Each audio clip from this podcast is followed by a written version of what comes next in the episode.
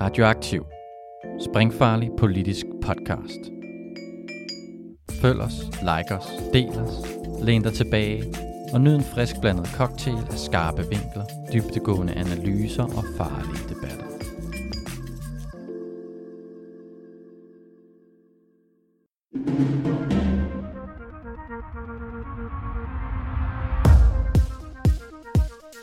Velkommen til Solidaritetspodcast, som i dag handler om danske unges forhold til EU. Hvordan skaber man engagement og gør venstrefløjen relevant, når der næste år er valg til Europaparlamentet? Det er nogle af de spørgsmål, som vi tager op i dag. Mit navn er Rune Eltar Sørensen, og mine gæster er Emil Samaras og Fatme Charot. Emil er 25 år, medlem af enhedslisten og er hovedbestyrelsen i organisationen Rød Grøn Ungdom. Og så har han været i praktik i Europaparlamentet. Fatme er 28 år og projektleder hos Oplysningsforbundet Demokrati i Europa, også kendt under navnet DEO. Hun er samtidig ansvarlig for projektet DEO Ung, et projekt, som har til formål at få unge stemmer ind i den danske EU-debat.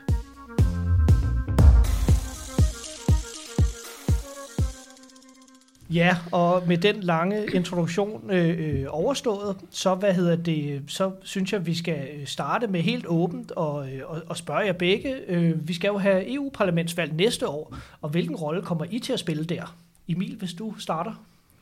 Mm, ja, altså udover at øh, jeg kommer til at stemme på enhedslisten og håber, at vi beholder øh, som minimum det mandat, vi har lige nu, og den, øh, for jeg synes, vi gør en ret stor forskel i Europaparlamentet så kommer jeg selvfølgelig til at føre valgkamp, også for enhedslisten, og, og gerne med mine, øh, med mine gode medlemmer i Rød Grøn Ungdom, som, øh, som jeg holder meget af og har et stort ansvarsfølelse overfor. Jeg synes, der er mega meget på spil, både for at beholde det mandat, men det handler jo også, som vi nok kommer til at snakke om, om at aktivere øh, flere unge, gøre flere unge engageret og oplyst i, hvad der foregår i EU, og hvad der er på spil, også den her valgkamp, for jeg synes, der er ret meget på spil. Ja. Og, og hvad synes du er de, de vigtigste øh, mærkesager? Altså, der er jo mange ting, man kunne gribe fat i, men jeg tror, det bærende, som jeg synes er vigtigt og skræmmende, det er jo, at EU øh, har taget en række rigtig vigtige skridt på klimaområdet med det, der hedder deres Fit for 55-planer, øh, hvor de gennemgår alle øh, emner, eller sådan alle mulige områder af samfundet, og, og ligesom justerer dem og laver de her nye grønne planer. Problemet er, at selve 55-målet er sat for lavt, simpelthen i forhold til de klimamål, som vi har forpligtet os på. Altså alt, der hedder Paris-aftaler, hvad der minder om. Og det er jo et kæmpe problem, at selve målskiven er sat for lavt. Så jeg tror, at det er afgørende at få skabt et progressivt flertal i EU-parlamentet, sådan så vi simpelthen kan gøre det her igen med endnu højere ambitioner. Hvis vi ikke gør det, så ser vi potentielt ind i fem år, hvor der ikke kommer klimahandling. Og det bringer os jo tættere mod øh, alverdens forfærdelige ting. Ja ja, og hvad med dig, Fatme? Hvad, hvad skal du lave, når det bliver EU-valg næste år? Jamen, øh, jeg skal jo jeg skal lave flere ting, øh, og for os i DEO, så, så er det jo nok business as usual. Øh, vi skal ud og folkeoplyse, og det er seks skyldne måneder, hvor at øh, hele Danmark lige pludselig rigtig gerne vil snakke om det, vi snakker om hver dag, nemlig EU. Øh, så der kommer til at være run på, og der kommer til at være en masse debatter øh, ud omkring i landet. Vi skal ud og have engageret alle folkelag i, øh, i den offentlige debat, øhm, og som ansvarlig for det ung, så skal jeg sammen med vores øh, frivillige øh, sørge for, at de flest mulige unge også bliver hørt, øh, bliver inviteret indenfor, øh, forstår vigtigheden af, at de repræsenterer vores samfund, øh, så derfor så er deres stemme, både deres stemme, der kommer ud af deres mund, men også altså rent fysisk, det at stemme øh, er super vigtigt, fordi at demokrati, det kræver deltagelse. Øh, og vores ypperste opgave, det er jo at oplyse omkring den deltagelse, oplyse de forskellige elementer, øh, bringe lys over nogle af de emner, der kan være relevante for dem. Og, og, og hvilke øh, mærkesager synes du, øh, der ligesom tegner sig i horisonten her forud for, øh, for valget næste år? Ja, altså den kan man også tage todelt. Jeg tror, vi er jo super optaget lige nu omkring den krig, der er i Europa. Ukraine har været på, på agendaen rigtig, rigtig længe, øh, men der sker også et øh, efterspil, når man har været i krig så lang tid, øh, som Ukraine og Rusland har, øh, og det har nogle emner, så, som udvidelsespolitik og kandidatstatus til forskellige lande, så er der migrationsstrømninger og selvfølgelig også klima, som altid er et vigtigt punkt. Altså de her store ting, der på en eller anden måde skal forenes i øh, 27 medlemslande under en institution, nemlig EU. Og så vil jeg også sige, at de vigtigste emner, for eksempel hvis man er ung, det er de emner, man synes, der er vigtige.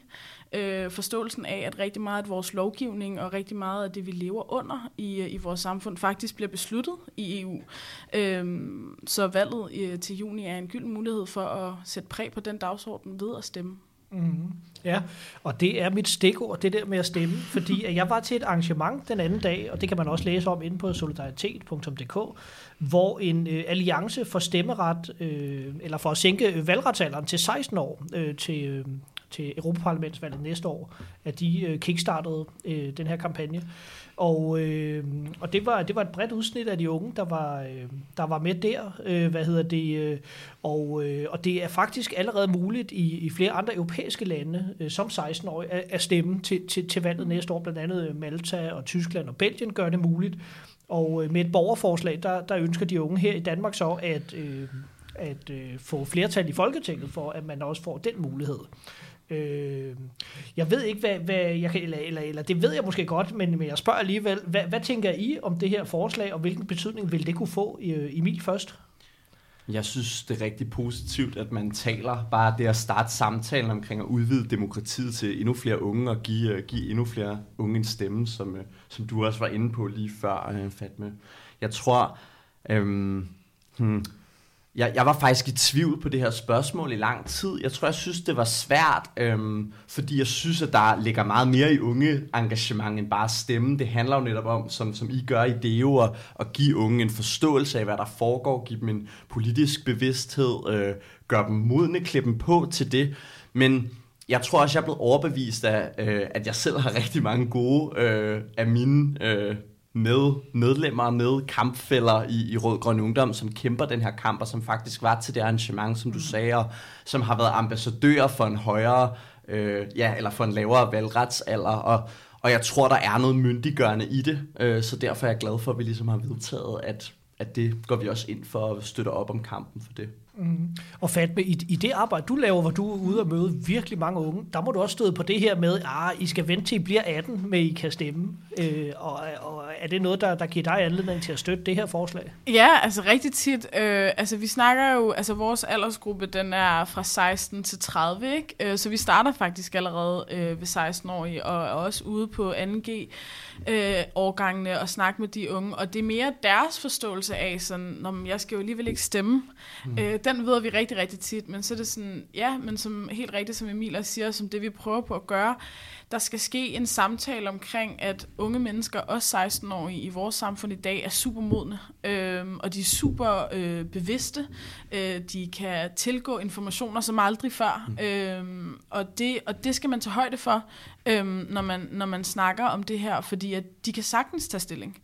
Øh, og rigtig mange af dem har subjektivt taget stilling, øh, måske også ubevidst.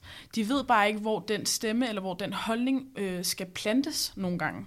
Øh, og der er det så, det jo ung ligesom siger, jamen du kan plante den her hos os øh, på sådan et pop-up event, som vi afholder. Mm. Så kan du fortælle mig, hvad du synes øh, skal, skal EU have en øh, bestemt en dansk mindsteløn, for eksempel. Øhm, og der kan jeg godt fortælle, at jeg er 28 år gammel, og jeg er gået på universitetet og sådan noget, men hvis du møder en håndværker i Solrød, så skal han nok forklare dig, hvorfor det er en dårlig idé. Og det ved han meget mere om, end jeg vidste på det tidspunkt. Øh, og så sker der en ung til ung spejling. Jeg får indsigt i, hvordan hans liv hænger sammen, og hvordan han kan forklare mig, jamen mm. grundlæggende så skal der ske et bedre uddannelsesniveau for alle håndværkere, kan jeg så sige på hans vejen, øh, og ikke en mindste løn. Øh, så derfor så synes jeg sagtens 16 år I kan, kan stemme, og, og burde få lov til at stemme. Jeg synes bare, det er vigtigt, at, som Emil også påpeger, øh, at vi giver, dem, vi giver dem nok ressourcer til, at de kan forstå, hvad det er, de stemmer på. Øh, hvad er det, der rører sig og hvordan tager man stilling til noget? Styrker deres øh, tro på, at det faktisk bare har en holdning. øh, det er nok. Ja, ja jamen det, giver, det giver god mening.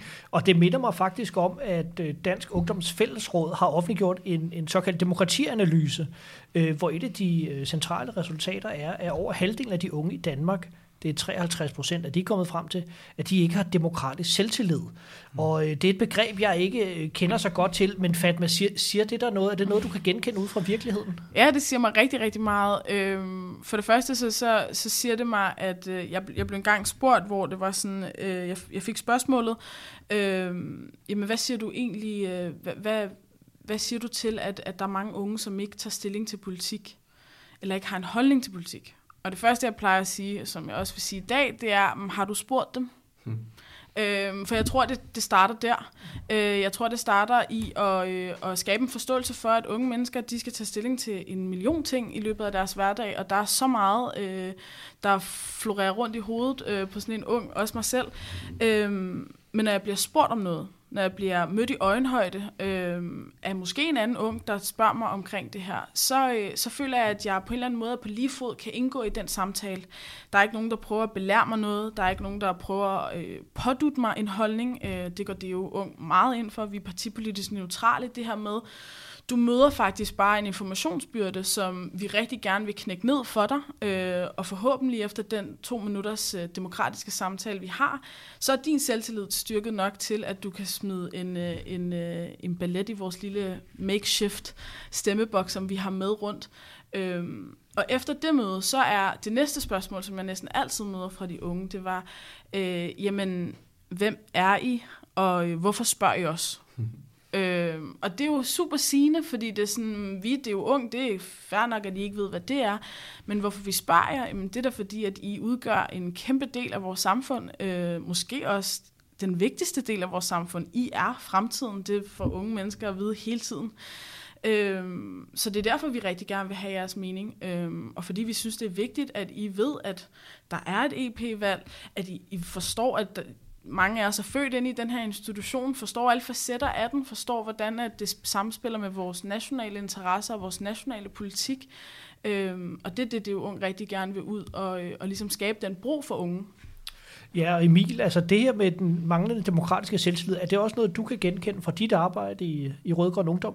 Absolut. Man kan også mærke det på vores medlemmer, at nogle af dem har rigtig gode ting med i bagagen fra deres forældre, og har netop den selvtillid hjemmefra, men vi møder også og får mange, som, som ikke har, og det er, jo, det er jo en anden måde at skulle forholde sig også, fordi unge mennesker har meget forskellige oplevelser, og der er jo bare rigtig, rigtig mange, jeg er fuldstændig enige, som, som ikke har den her demokratiske selvtillid, og det handler selvfølgelig både om, hvor man sætter barn, at man gør det til et eller andet, Nå, men det er de andre, der ved noget om politik. Jeg ved jo ikke noget, og sådan, man kan blive lidt selvdestruktiv.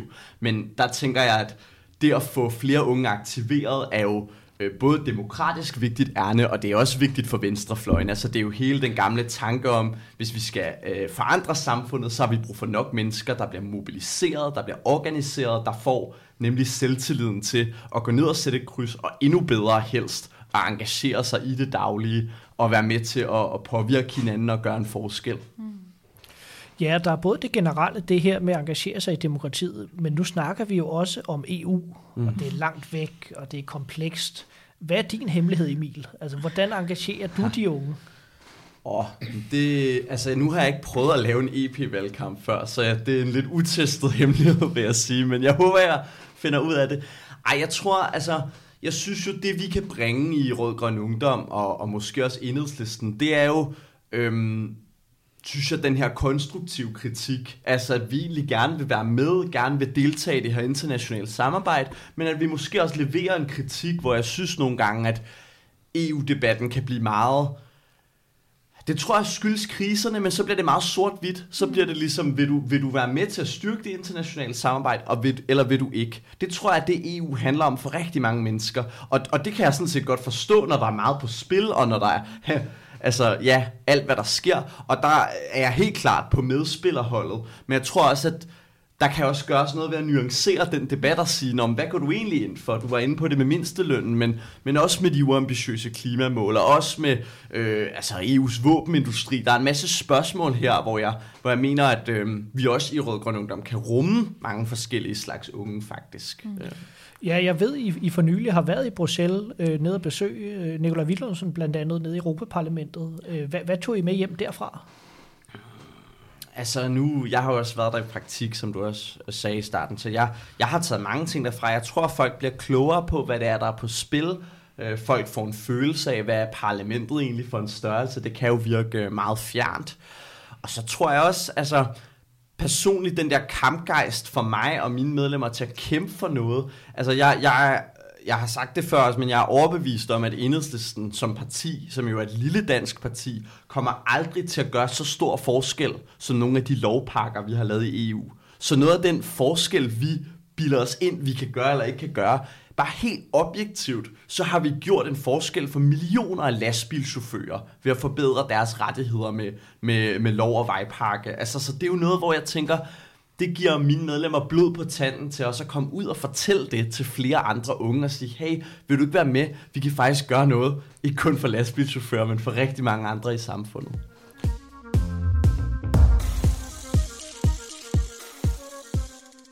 Ja, og i, i Det er jo ung, der er, er I jo så ikke ude på at, at få stemmer selv, så at sige.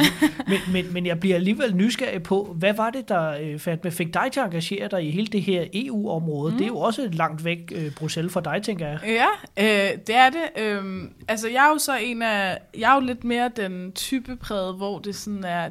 Jeg bliver omtalt som den ressourcestærke unge. Fordi at jeg valgte på skoleskemaet samfundsfag A, og så kom jeg op på universitetet, og så var jeg sådan, hey, det der politik, det er da egentlig meget nice. Og så læste jeg en bachelor i international politik, og så tænkte jeg, okay, så fortsætter jeg, og så vil jeg rigtig gerne forstå de internationale organisationer. Så for mig var det jo et selvvalg. Øhm, nærmest også en selvfølge. Øhm, kun fordi, at det er baseret på mine interesser. Men forståelsen for, at det slet ikke er det for andre unge, har jo også fulgt mig igennem min studietid, fordi at så kunne jeg jo godt lide at sidde på en café og snakke politik. Altså har jeg hørt, hvad Macron har lavet? Øhm, og for mange af mine veninder, så var det jo måske ikke lige det, øh, de synes der var spændende.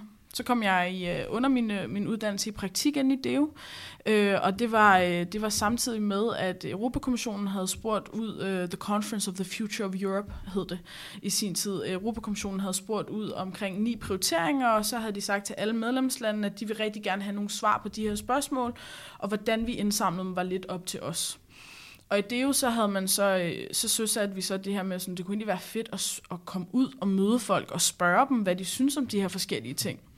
Og der fik jeg og en, øh, og en anden praktikant, øh, Maria, øh, lov til at tage ud, og vi fik en masse støtte fra kontoret, blev oplært i, hvordan man er moderator, hvordan stiller man de gode spørgsmål, alle de her fifs og tricks, som er kæmpe ekspertise i det, fik vi ligesom overlagt til os, og så, så tog vi ud. Øh, vi stillede os på arkader. Øh, vi, var på, vi var på Bornholm i november, mm. øh, da der ingen andre mennesker var på Bornholm. Øh, hvad hedder det, udover dem, der boede der, og vi snakkede med unge på campusser, og vi fandt ud af, at der er en nøgle, hvis vi, hvis vi stiller spørgsmålene øh, specifikt til den gruppe unge, som det faktisk berører, så får du mange flere svar. Så for eksempel, øh, da vi var på Bornholm, og vi var ude på campus, så øh, det var samlet med en kaserne, og så spurgte vi dem så, øh, skal EU have en fælles her? Det giver mening for deres fremtid. Det er noget, de kan se sig selv i. Det er en politisk agenda, det er et politisk øh, altså øjemål. Men det blev lige pludselig reduceret ned til deres holdning, og noget, de kunne tage stilling til. Vil de egentlig gerne udsendes på EU's vegne, eller føler de, at det er bedre, hvis det er nationalt, og skal de have en fælles her, og hvad betyder det? Og, sådan. og så sker der en, øh, en læring for både den frivillige i jo Ung, altså demokratiambassadøren, og for dem, man møder. Øh, vi får øh, udviklet vores horisont omkring, hov, sådan havde jeg faktisk slet ikke tænkt over det her politiske spørgsmål. Netop den nuance, du, du snakker om, Emil. Og, og, og den vi møder jo så tænker, hov, er det egentlig noget, man beslutter på politisk plan, og kan jeg gøre noget, var der mange, der sagde og sådan noget. Altså du kan starte med, nu vi tager sådan en lille bod med, så du kan starte med at stemme for eller imod, eller, eller gul, øh, som er, jeg ved det ikke, og så kan vi have en lille samtale om det, og så kan jeg forklare dig, hvad det jo ung er, og hvis du være en del af det jo ung, så skal du være velkommen. Eller så kan du følge det jo og det jo ung, og så kan du hele tiden udbrede den her nuance, hele tiden for de her forskellige former for, for oplysning til dig. Øh, og det var sådan, det startede. Og vi kom tilbage øh, på kontoret efter rigtig, rigtig mange sjove ture, og vi var jo super begejstrede. Og det var kontoret også. Øh, det var vores sekretariatsleder, vores områdsleder. Øh, alle synes det her det var rigtig, rigtig fedt. Og så øh, havde de længe øh, gerne ville øh, etage, altså sådan, kigge ind i det her med unge, og vi havde haft fat i de unge før, men kunne man måske lave det på en eller anden måde, som, som var videreudviklet fra det, vi kendte. Og det var så der, vi, øh, vi tænkte, okay, nu skriver vi en ansøgning om øh, et format, der hedder pop-up events og sit-down events. Vi vil rigtig gerne have en masse unge frivillige øh, ind ad døren. Vi vil gerne uddanne dem. Øh, ikke uddanne dem i, hvad de skal mene, eller hvordan de skal opføre sig, men hvordan stiller man de gode spørgsmål? Hvordan får man sådan en turnéstabel på benene? Hvordan opsøger man unge? Øh, hvilke unge snakker vi til? For der er også en forståelse for, at Altså, der er forskel på unge. Man skal snakke til FGU'er på en anden måde, øh, for de forstår tingene på en anden måde. Og man skal snakke til universitetsstuderende på en tredje måde, for de forstår tingene på en tredje måde. Så vi har ligesom lært os selv at møde unge i øjenhøjde. Øhm, og er, er, er der, undskyld jeg afbryder, er Nej. der nogle, nogle generelle temaer, som er dit indtryk, som de unge går op i? Øh, altså, øh, de, de kan, jeg, vil, jeg vil gerne sige, at unge kan tage stilling til nærmest alt. Øh, det handler bare om, hvor meget tid du giver dem til at sætte sig ind i tingene. Og det er jo en helt normal altså, ting, man skal forberede sig. Øhm, men jeg synes, det også er meget øh, præget af, hvilke slags unge vi snakker med. Er vi ude på en landbrugsskole? De har styr på landbrugspolitik. De ved, hvad det betyder, hvis en af verdens største landbrug, som Ukraine jo er, bliver en del af EU de kan forklare dig meget bedre, hvor forskellen på hvilke traktorer, der kommer og kører på markerne. Det er helt dernede, vi er i, de eksperter på deres område. Øh, er du ude på Roskilde Katedralskole, jamen de går super meget op i klima. Øh, de er opvokset i en by, hvor der er Roskilde Festival hvert år. Det, er, det skal være klimaneutralt. Det er en af de mål, de har. De ved det. De, de er opvokset med det. De kan godt fortælle dig det. Øhm, og snakker du med, med unge i Midtjylland, så forstår de også det her med arbejdsmarkedspolitik på en helt speciel måde. De har en stor gruppe af, af dem, er ligesom opvokset i, i det folkelag. Øhm, så jeg vil sige, at de kan tage stilling til det hele, men selvfølgelig så kan du, så kan du, du kan gøre dit forarbejde, når du er ude og spørge unge, og ligesom sige, hvad, hvad kunne egentlig være det gode svar? Hvad kan de give os rigtig godt øh, svar på, og hvad kan de egentlig nuancere for os? Sådan så de gruppe unge, der kommer ud, også får en læring med sig. Ja. Og, øh, og Emil, du, du, øh, du har jo øh, som sagt et særligt fokus på venstrefløjen og venstrefløjens unge. Er der nogle særlige temaer der, du, du, du mærker, som interesserer de unge der? Igen, jeg synes faktisk, det er lidt svært at svare på de her EU-ting, øh, inden EU-valgkampen er gået i gang, men jeg tror jo, at, at venstrefløjens unge er, altså, venstrefløjens unge findes jo mange steder, også mange af de steder, du lige nævnte, Fatme, mm. men jeg tror, at der er jo splittelser omkring, om man for eksempel vil samarbejde eller ej, øhm, og så på alle de andre politiske spørgsmål, hvad man synes er vigtigt. Jeg tror, der er mange, der ikke ved, hvordan EU påvirker vores arbejdsmarked og vores øh, ja, forskellige, altså alle de måder, EU ja, blander sig i samfundet på. Så der tror jeg helt sikkert, der er et oplysningsarbejde. Og så tror jeg også altid, min fortælling, når jeg laver valgkamp, er også altid, at der er mange, der stemmer på enhedslisten, som ikke altid går ned og stemmer på enhedslisten. Altså, man, vi står altid stærkere i meningsmålingerne end på den endelige valgdag. Så der synes jeg også, der er noget med. Og, og der er unge jo bare en af de grupper, som, som desværre ikke altid kommer ned og får stemt. Så jeg synes helt klart også, der er noget med, at bare sådan rent mængdemæssigt, altså jo flere unge man kan få i tale og sige, det er vigtigt at sætte krydser, så tror jeg også, sidste ende for mig, om det kryds bliver på Socialdemokratiet eller på enhedslisten, er ikke nødvendigvis afgørende, fordi som, som jeg også sagde tidligere, øh, så er der store ting på spil i forhold til klimaet, hvor jeg tror, at noget af det vigtigste er altså, at de kommer ud og stemme. Øhm, så er statistikken tit med mig, så stemmer de venstreorienterede. Men ja, jeg tror, du har helt ret, Emil. Og det er også, altså, jeg, jeg bliver lidt mærke i, at du siger, at der er et oplysningsarbejde. Det tror, du har, det tror jeg, du har ramt spot on, fordi at jeg kan godt forstå, hvis man er ung øh, og tænker, at det er godt nok uoverskueligt mm. øh, at finde hoved og hale i politiske agendaer. Hvad er det af valgkamp? Hvad er det af valgløfter? Øh, og så kommer der en institution som EU ind, og så skal vi også stemme om det. Jeg kan godt forstå, at man tænker, det er noget af en mundfuld. Øh, især som ung. Øhm, men jeg tror også, at der er et, et vigtigt budskab i, at hvor der er vilje til at forstå, øh, så synes jeg, at, at samfundet burde kigge den vej og sige, hov, men her er der faktisk en kæmpe gruppe øh, i vores samfund, som, som gerne vil forstå det, men det bliver gjort for indviklet, det bliver gjort for kompliceret, det bliver gjort for byråkratisk, øh, der bliver snakket over hovedet på dem, øh, og igen det her med, nu skal jeg nok lige lære dig, hvad du skal mene om det her. Øh, hvis man kan komme ud af den tankegang, så tror jeg faktisk, at det er min opfattelse at de unge, jeg har mødt, og de unge, som, som er kommet ind af vores dør på helt egne ben og sagt, vi vil gerne lære, at vi har, vi har et ansvar over for dem. Vi har simpelthen et ansvar øh, at oplyse dem om alle de facetter. Og nogle gange så bliver jeg nødt til at sige, 60 sider i en øh, gymnasiebog om EU, det er ikke nok.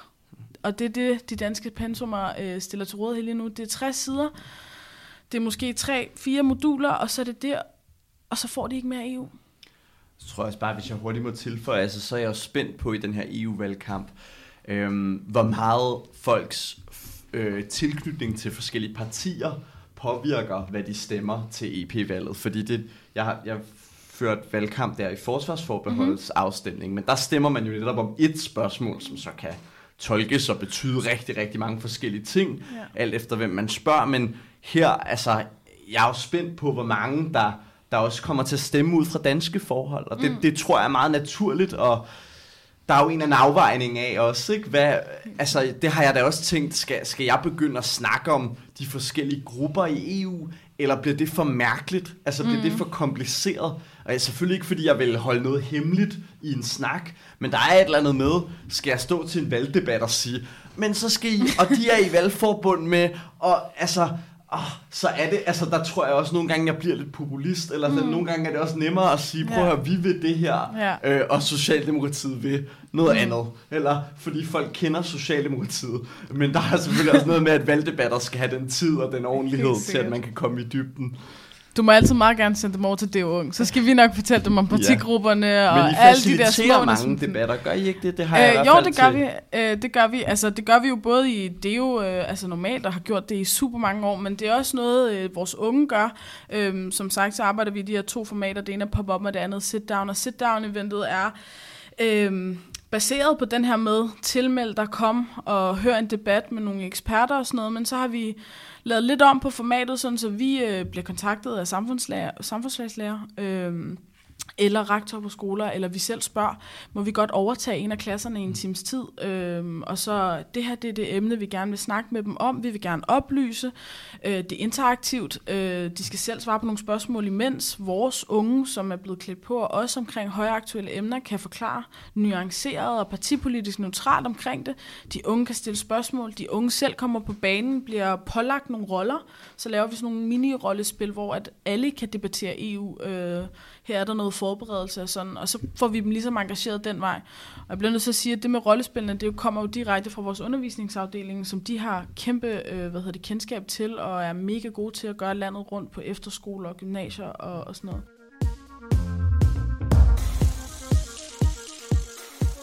Ja, en af de ting, jeg også synes er rigtig interessant, som jeg ved, I, I gør i, i DU det er jo det her med også at have fokus på, på minoritetsunge og på øh, udsatte, hvis jeg må kalde det det. Jeg ved, at ordene, øh, hvordan vi snakker om de unge, også har betydning for dig. Øh, kan du prøve at uddybe lidt omkring øh, det arbejde, I laver der? Helt sikkert. Øh, jamen, det er, det er rigtigt, som du siger, øh, de udsatte. Øh, jeg tror, at, at personligt så hader jeg, når man siger det, men jeg kan godt for, altså det, det, det term, jeg møder super, super meget i mit arbejde, men, øh, men jeg tror, det handler igen om den her tilbage til den præmis om, jamen har du spurgt dem? Er du egentlig sikker på, at de er udsatte, eller er det bare fordi, at de ikke måske er den parametre, der bonger mest ud på statistikker, og så har man dømt dem udsatte? Øhm, og det tror jeg faktisk er det, der gør sig gældende. De tre målgrupper, vi har valgt her i projektet, det er fordi, at det er de øh, projekter, som statistikker og som analyser siger, øh, er mindst øh, repræsentative, når det gælder. Man, man ved simpelthen ikke, hvor de, de ligger i det leje. Minoritetsunge, unge ude for de øh, største byer, øh, unge, som ikke har valgt samf A på, øh, på altså gymnasiet, og ikke lige har tænkt, at de skal have en politisk øh, linje på, på universitetet de falder ligesom igennem, fordi man har ikke rigtig noget håndgribeligt, sådan, hvor mange af dem ved egentlig noget. Mm. Og der kan man så sige, at så har vi valgt at fokusere på dem. Vi har valgt at gøre det todelt. Øh, alle er velkomne. Alle unge øh, er velkomne, også hvis man går på universitet, også hvis man går på statskundskab. Øh, vi vil rigtig gerne have så broet og mangfoldig en flok af unge demokratiambassadører, for det demokratiambassadørerne skal, det er, at de skal genspejle det samfund, vi lever i, så der skal der også være altså, adgang for alle. Og, og det samme til de unge, vi møder. Øh, igen, minoritetsunge måske, møder ikke lige op til en debat, melder sig ikke til. Det tror jeg heller ikke, jeg gjorde, da jeg var 18 år. Jeg tænkte ikke lige, nu skal jeg lige ind og høre, hvad Nikolaj Willemsen øh, siger på det her valgmøde. Men det er jo en ærlig sag. Øh, det gør man ikke. Men hvis der kom nogen til min universitet, eller på min gymnasie, eller, eller kommer ud på en erhvervsskole og siger, må jeg ikke lige høre jer om noget? Øh, for eksempel sådan noget som øh, migration og flygtningestrøm. Kan I, øh, kan I sige lidt om det? Øh, hvad synes I om, at øh, der er nogle flygtninge, der får særstatus? For det første, så kan de komme med deres personlige øh, erfaringer. Og den læring er man altid rigere og møde et andet menneske, øh, som har været en del af den politik, vi har ført. Mm. Øh, og for det andet, øh, så har de helt styr på reglerne. Mm. Det har de. Og de skal, nok, øh, de skal nok genspejle det til de unge, og de kan sagtens tage stilling til det. Øh, de kan også fortælle os, hvordan at vi kunne have stillet spørgsmålet næste gang, sådan så det inviterede flere unge ind. Øh, så der er en læring hele vejen rundt. Øhm, og som sagt, så brugte jeg også eksemplet i landbrugsskolerne og SOSU. Altså, for mig så er det, altså det er lige til højbenet, hvis vi snakker om de her, altså vores sundhedsvæsen, og vi snakker om dem i vores politik, og vi vil gerne lave lovforslag til dem, også på europæisk plan, der skal gælde dem, så skal vi snakke med dem. De skal være oplyste, og de skal være en del af den samtale. Ja, ja jamen, jeg synes, det lyder virkelig, øh, virkelig relevant. Øh, Emil, i Rødgrøn Ungdom, er det også sådan, så, at I zoomer ind på, på nogle af de her grupper, som normalt ikke øh, stemmer i lige så høj grad som gennemsnittet? Mm-hmm. Altså, jeg tror ikke, vi sådan går målrettet efter bestemte unge, men selvfølgelig vil vi gerne aktivere så mange forskellige unge og have så mange forskellige unge, som kan se sig selv i vores øh, værdier. Øhm, med i vores fællesskab. Og der tror jeg helt klart, der er et ansvar. Altså, jeg kan genkende meget af det, du siger, med i forhold til sådan, øhm, når vi er til skolevalg, som der kommer til at være her i januar, hvor rigtig mange unge jo også kommer til at lege, at de skal stemme, eller de kommer til at stemme øh, til, til et, et falsk valg, kan man sige, øh, for første gang øh, på folkeskoleniveau. Og her i efteråret har vi også været til Demokratiets Dag, som foregår på erhvervsskoler. Så vi oplever tit at skulle have de her samtaler med unge, og det fede i skolevalget er jo også, at de unge på skolerne selv har valgt, hvilke mærkesager, der er vigtigt, øh, vigtige for dem. Og det giver jo tit, øh, inden man overhovedet kommer til debatten, en, et pejlemærke om, hvad er det her for nogle unge? Og der ved jeg jo for eksempel, at, at at hvis der bliver valgt et flygtningepolitisk spørgsmål, så kunne det være, fordi der var mange minoritetsetniske unge, unge som personligt har haft de her, den her problematik inde på livet igennem deres familie eller deres bekendte. Og det er jo noget, man kan bruge til at have den samtaler, som også er fed, fordi at, at man har inddraget de unge i, hvad der faktisk er vigtigt. Jeg ved ikke, om det svarede på spørgsmålet. Jo, jo, jo. Jeg synes, det er interessant netop, hvad, hvad, hvad, hvad venstrefløjen gør øh, for at engagere sit, øh, sit bagland. For der har jo været noget debat om hele det her med, med, med, med, med folkevægelsen mod EU og enhedslisten og, og forholdet imellem, ja. måske også generationerne, ikke? Altså, hvor de ældre historisk set på venstrefløjen måske har været lidt mere kritiske over for EU, mm. hvor, hvor, hvor jeg fornemmer, at de unge er, er, er lidt mere positive. Er, er det også dit indtryk? Ja, altså igen, det kommer også an på, hvilke unge på venstrefløjen du spørger. Jeg synes, vi har en bred vifte og også plads til, til ret god og, og vigtig kritik. Øhm, men jeg tror helt klart, at vi har i hvert fald haft sådan lidt en pragmatisk tilgang, at vi har egentlig, øhm, da vi skulle bestemme vores EU-politik i Rød Grøn Ungdom, det gjorde vi sidste år, øh, lagde grundlaget for hele vores internationale politik. Vi er en ret ny organisation, Øhm, så holdt vi øh, møder med, eller debat, kan man sige, eller sådan snakke med, både med Kira Marie Peter Hansen fra SF, og også med Susanne fra Folkebevægelsen mod EU, og med, med Frederik Hellemann fra Enhedslisten. Og der kan jeg faktisk huske, at der var flest, der var til det her debatmøde, der var enige med Susanne fra Folkebevægelsen mod EU. Øhm, så jeg tror ikke, at det er fordi, at hendes kritik eller hendes argumenter ikke er noget, folk på venstrefløjen kan se sig selv i. Men så handler det måske om at ligge en lidt mere øh, hvad kan man sige, real pragmatisk linje i forhold til, at, mm. at, øh, at vi selvfølgelig skal være med, som situationen står lige nu, klimakrisen og det internationale samarbejde ligesom for vigtigt til at lade være. Men det har jo været en vildt spændende proces at arbejde med det, og jeg tror, altså jeg tror, at den unge venstrefløj har jo ikke nødvendigvis et bagland. Altså vi skal også ud og finde det. Altså der er et eller andet med at få aktiveret en helt ny generation af unge, få plantet nogle frø, som kan blive potentielt aktive, Øh, og det er fedt både fordi, så vil de være med, så vil de inspirere andre, og senere i deres liv kan de blive alt muligt sejt og være med til at gøre en kæmpe forskel. Mm. Så for mig er det de frø, der er vigtige at plante. Ja, så det er ikke sådan, at I som organisation går ud og siger, at I er EU-modstandere? Nej, det tror jeg ikke, vi vil sige. Jeg tror, vi vil sige, at vi var altså, kritiske over for de ting, som EU, øh, hvor vi synes, de, de svigter, og, og positive over for de ting, hvor vi synes, der skal, skal skrues op. Og det sjove er, at det, altså det er jo en lidt anden snak, men sådan er det bare også ret meget i leftgruppen, som enhedslisten er med i i Europaparlamentet, er mit indtryk, at man egentlig ikke har den her øh, debat. Nu har jeg selv været til mange af deres møder. Der har man aldrig debatten for eller imod EU. Mm. Selvom at der er EU-modstanderpartier med, der bliver debatten, når man EU gør det her, og det kan vi virkelig ikke lide, og det melder vi klart ud, eller EU gør det her, okay, det er mega nice, men lad os lige skrue op, ikke? Mm. Altså, så det tror jeg bare, jeg synes er et mere konstruktivt sted at have debatten. Mm.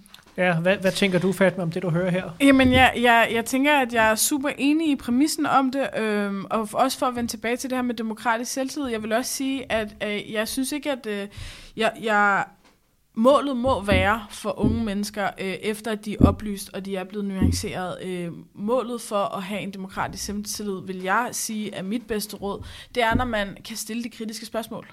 Øh, hvis jeg føler mig oplyst øh, nok til, at jeg kan tage stilling til noget, og så også ligesom sige, okay, jamen hvad så med det her? Det kritiske spørgsmål, nuancen ligger i det, øh, og formå at kunne, øh, at kunne udtrykke det i et spørgsmål. Øhm, så jeg synes ikke, at, at, at dem, altså, demokratisk selvtillid bare betyder, at når nu er jeg enig, og nu ved jeg, hvor jeg står, og, og det her, jeg bliver, og, og sådan er jeg. Øh, jeg, jeg synes, at unge skal tænke det meget længere. Øh, det her med sådan, okay, men nu ved jeg, hvor jeg står omkring det her. Øh, jeg kan stille kritiske spørgsmål ind til det. Øh, jeg kan hylde, når, når jeg synes, det går godt for den, øh, for den mening, jeg er enig i. Men jeg kan netop, som Emil også siger, jeg kan også stille de kritiske spørgsmål. Jeg kan også sige, I sagde det her, nu gør I det her, og så ligger der et eller andet spørgsmål imellem, øh, som jeg synes, at alle unge super gerne må optage sig selv med. Øh, fordi at målet må jo også være, at når man er ung, så skal man kunne præge, eller det får vi at vide super tit, I kan præge agendaerne, I kan ændre verden. Øh, og det er helt rigtigt set, det kan unge mennesker, fordi at vi forhåbentlig lever et langt og lykkeligt liv. Øh, og så skal vi også på en eller anden måde kunne øh, på, mobiliseres nok til at sige, jeg kan godt på lige fod med en politiker, en voksen øh, eller en ekspert øh, stille kritiske spørgsmål, deltage i debatten, øh, give min stemme øh, til kende uden at skulle føle nogen form for, hey, de ved mere end mig. Det gør de som regel ikke.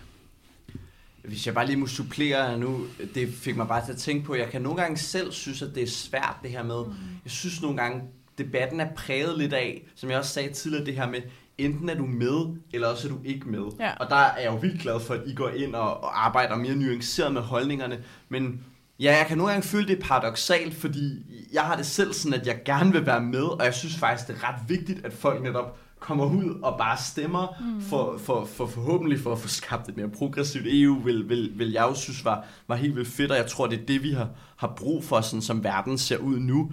Øh, og samtidig så kan man sige, vi, vi, vi anbefalede et nej til forsvarsforbeholdet. De fleste partier anbefalede et ja, og der oplevede jeg meget sådan en stemning af, at jamen vil du ikke være med til det her EU-samarbejde? Nå, men så skal du stemme nej, men hvis du gerne vil være med.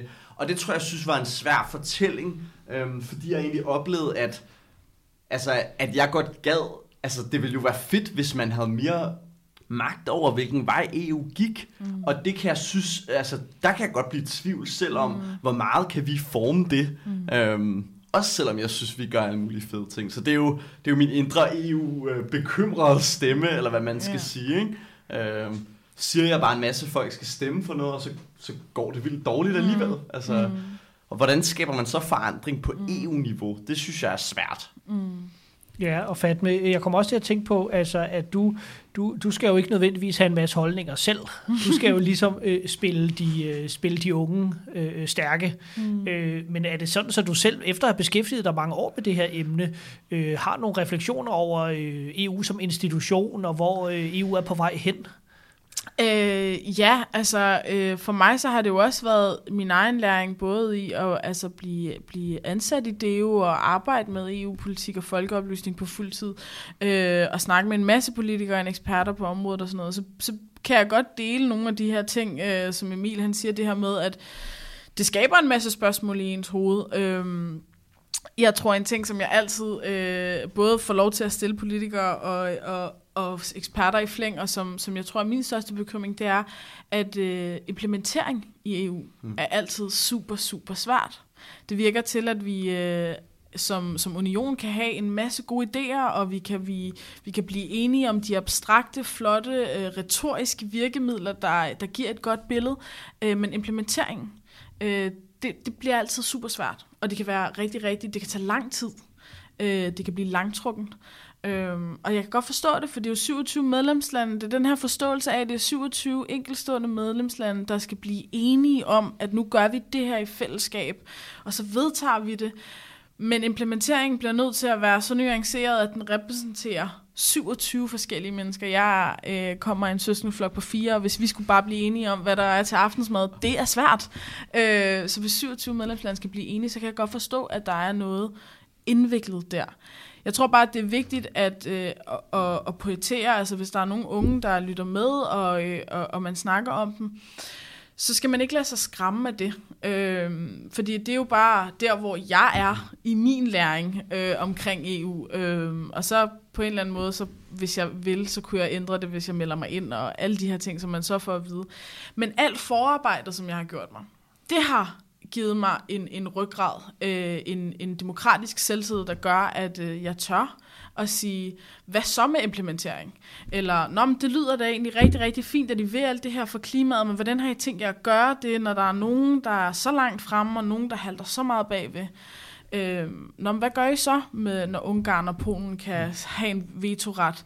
Øh, alle de her for, ja, lige præcis, men altså alle de forståelser, det er jo, det er jo kommet af, af en læring, som, som jeg har tilvalgt, øh, og som vores demokratiambassadører har tilvalgt, og som de unge mennesker, vi møder derude, øh, af min klare forståelse også vælger til. De vil super gerne forstå det samfund, de lever i.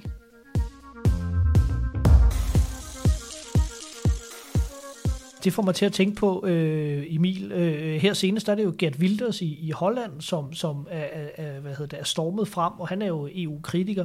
Øh, hvordan ser du på EU's fremtid, hvis man, hvis man kigger et par år frem? Jamen, det var jeg lidt inde på før, men, men bekymrende netop fordi, at der, der er en øh, højere radikal bølge, der strømmer frem i rigtig mange EU-lande, og det kan jo ændre radikalt til det her EP-valg på sammensætning af EU-parlamentet, som alt andet lige har ret meget magt til at forkaste eller beslutte øh, forskellige ting, der, der angår vores union. Så jeg, jeg er meget bekymret, og jeg mener, at, at højrefløjens fremvækst er en af de store grunde til, at, at man er nødt til ligesom at at gå ud og stemme og bruge sin ret og engagere sig med de her spørgsmål. Det er måske lidt som regel den tilgang, jeg lander på, det er sådan en slags øh, radikal pessimist. Altså, jeg mener, at fordi at tingene er så dårlige, så har vi et ansvar for, for simpelthen at kræve noget bedre, og vi har et ansvar for at stemme det ind. Øh, og det tror jeg i sidste ende er noget af det, der kan engagere unge øh, ægte at, øh, at man ikke bare føler, det ligegyldigt, og det er ikke bare om det ene eller det andet parti. Nej, vi vil faktisk have et EU, der kan forpligte på nogle af de her spørgsmål, på klimaspørgsmålet for eksempel.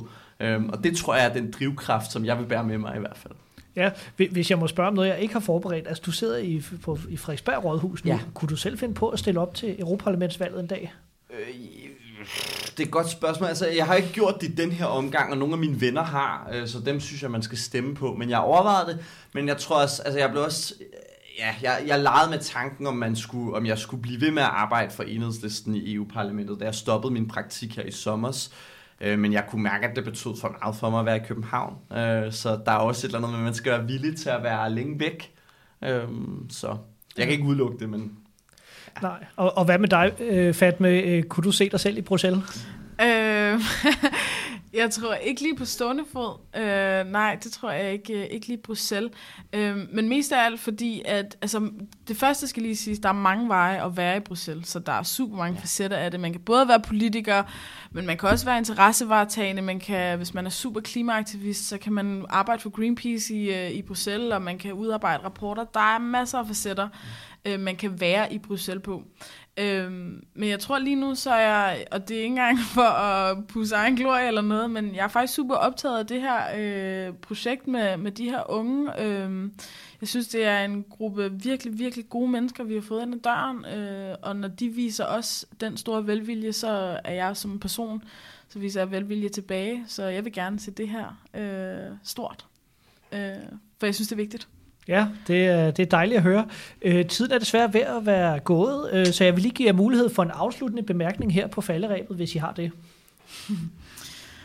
Hvor lang tid har vi? Øh, Men øh, ja, men jeg tror, jeg vil vende lidt tilbage til, øh, til det, Emil han øh, blev spurgt om, omkring øh, altså EU lige nu og, og vigtigheden i at stemme. Øh, jeg tror, der er momentum i EU lige nu. Vi er, øh, vi, altså, unionen har gennemgået nogle kriser, coronakrisen, der er krig i Europa. Øh, der sker en, øh, en fundamental ændring lige nu. Vi både på sikkerhedsmæssige årsager og sikkerhedsrisikoer. Folk snakker lige pludselig om, om fælles militær og alt det her, og kan et fredsbevarende projekt, som EU blev sat til at være, kan det militært opruste? Øh, det bed jeg mærke i det her spørgsmål, så jeg synes, at øh, der er ikke nogen tid som, som lige nu øh, at gå op i, øh, i samfundet. Øh, verden er så globaliseret lige nu, at jeg er faktisk ikke helt enig i, at, at øh, politik er super langt væk. Jeg synes faktisk, det er blevet mm. tættere på end nogensinde. Øh, hvis man har brug for at blive oplyst om det, hvis man har brug for viden, øh, tage fat i det jo, det er jo ung, blive en del af det. Øh, også hvis man tænker, ej, det er jeg klog nok til. Jeg lover, du er klogere end mig. Øh, så det skal man endelig bare gøre. Og så synes jeg, ja, så håber jeg at se så mange unge som overhovedet muligt, og måske 16-årige, øh, forhåbentlig en masse 16-årige, øh, stemme til EP-valget 2024. Jeg tror, jeg er meget enig egentlig i analysen. Altså, der er sket sindssygt meget ved EU de sidste par år, og, og jeg bliver også nogle gange overrasket, at der var den her afstemning, om man skulle kalde på en øh, våbenhvile i Palæstina. Altså jeg var helt sådan, wow, det er selvfølgelig noget, som EU kan have en holdning til. Så kan det godt være, at det nogle gange øh, ikke lykkes, fordi der er et andet flertal, end jeg kunne tænke mig, eller der er, der er nogle implementeringsproblemer, som, som du formulerede det. Men, men, øh, men jeg tror også på det momentum, jeg tror er på, at øh, der er også et eller andet med, at når alle begynder at være utilfredse, og der kommer lidt opbrudsstemning og en aggressiv højrefløj, så er det måske der, at venstrefløjen for alvor skal, skal træde karakter og, og være med sammen med DEO til at mobilisere rigtig mange unge, så, øh, så vi kan få gjort en forskel. Det vil jeg gerne være med til. Ja, tusind, tusind tak skal I have. Og så skal jeg lige høre, hvor øh, kan man følge jer henne, hvis man gerne vil, øh, vil blive endnu klogere på nogle af de ting, I har nævnt her? Ja, altså deo.dk, øh, deo.dk, øh, så, kan, så er der en unge fan, hvis man er en ung, men man kan også browse rundt i alt vores normale arbejde. Oplysning underscore deo på Instagram, så følger man vores øh, deo-profil, og så er der øh, deo underscore ung, øh, så følger man unge Instagram-profilen. LinkedIn, Twitter, you name it. Vi har det. Vi har det Facebook. Find mig. Fat med Shuror ind på hjemmesiden. Skriv en mail, og så skal jeg nok sende det hele rundt. Ja, hvad med dig, Emil? Kan du, kan du matche sejt. det? Jamen, man kan følge Rødgrøn Ungdom på Facebook og Instagram. Man kan gå ind på rgungdom.dk og blive medlem. Og det koster 75 kroner om året, og det er mega nice. Det er den bedste beslutning, jeg har taget længe. Tak skal I have begge to.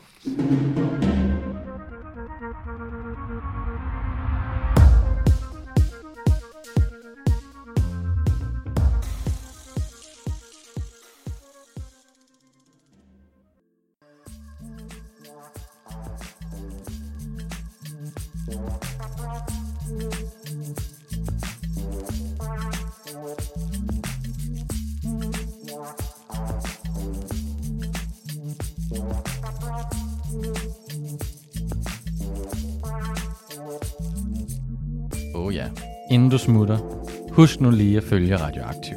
Vi er på Facebook, Twitter, på SoundCloud eller i din podcast-app. En række af vores podcasts udkommer også som video på YouTube. Du må også gerne dele os med dine venner. Hvis du er ellevild, så kan du gå ind på solidaritet.dk og blive medlem af vores mediehus.